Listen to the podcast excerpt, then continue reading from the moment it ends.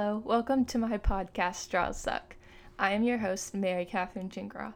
This podcast is going to discuss all things sustainability and recycling. Today, I will be talking about reducing plastic waste on the University of Tennessee at Chattanooga campus. First off, let's discuss just how bad plastic pollution is in Chattanooga and in Tennessee in general. The Chattanooga Creek and the Tennessee River are both full of plastic waste. Citizens have been warned not to swim in the river because the water is severely contaminated. Fish from the Chattanooga Creek have even been deemed unsafe for eating. As of 2018, the Chattanooga Creek was on a list of severely polluted waters that was created by the Tennessee Department of Environment and Conservation. The list considers the bodies of water too unsafe for regular public uses. Also in 2018, a scientist named Andreas Fath decided to swim in the Tennessee River to sample the water and test for contamination. He found mass amounts of microplastics in the major body of water. This information does not appear promising for the life and flourishing of the diverse flora and fauna that exist in the river. Our reckless habits are dangerous to ourselves and to our food sources. According to Dr. Fath, our beloved river is one of the most polluted bodies of water in the entire world. After analyzing samples from the polluted water, Fath and his team found that there were 18,000 microplastics per cubic meter. Most of those particles in the water were found to be from the main plastic and plastic bags, which is called polyethylene. It is by our own hands that our nearest river has become so polluted and toxic. The problem stems not only from a harmful chemical, but also from our reckless littering. As a human race, our plastic waste will soon outweigh the fish in the sea. Not only does the disposal of plastics harm the environment, but the drilling for materials also leads to harmful greenhouse gases.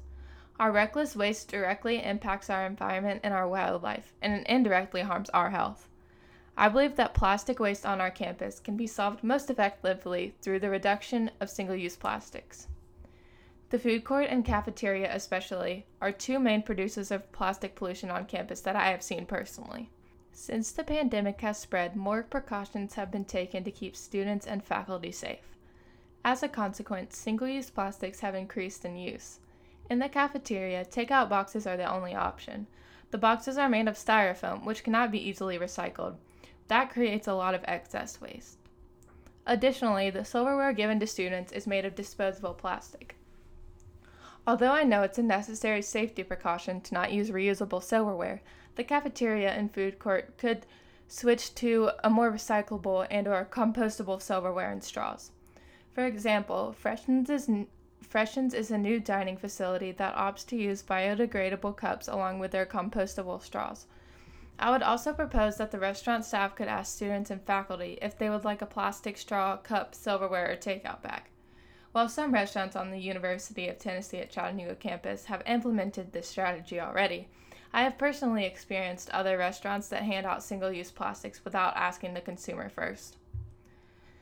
According to author Renee Cho, plastic waste can be reduced by bringing reusable silverware and cups to restaurants and bringing reusable bags when shopping. Of course, this is not entirely re- possible during our current circumstances, but when the world returns to normal, reusing and reducing plastics are very effective. Reusable items often save money too, which is a major incentive, especially considering how the average college student usually doesn't have an abundance of funds at their disposal. Vanderbilt University, which is a prestigious private university in Nashville, has implemented a plan that eliminates single use soda and water bottles on their campus. Vanderbilt University was able to eliminate plastic bottles on campus entirely. By doing this, they are able to save around 430,000 plastic bottles every year. To help encourage the reduction of the personal use of single use plastics, Vanderbilt gave every undergraduate student a reusable water bottle. This helps them to be able to significantly reduce their carbon footprint. The University of Tennessee at Chattanooga could begin to slowly implement the same program. They could also start posting graphics and informative posters encouraging students to bring reusable utensils and their own drinking vessels when it becomes the appropriate time. One last proposal I have would be to sell more of the aforementioned products in the markets and in the bookstore. This would make the reusable items more readily available and accessible for students who might not have the ability to leave campus. In summary, the University of Tennessee at Chattanooga can reduce plastic waste and pollution on campus by reducing single-use plastics in the dining areas, encouraging the reuse the use of reusable items, and selling such items on the campus stores. Of course, this will not completely eliminate plastic waste, but it would help to significantly reduce waste. Thank you for listening to Straws Suck.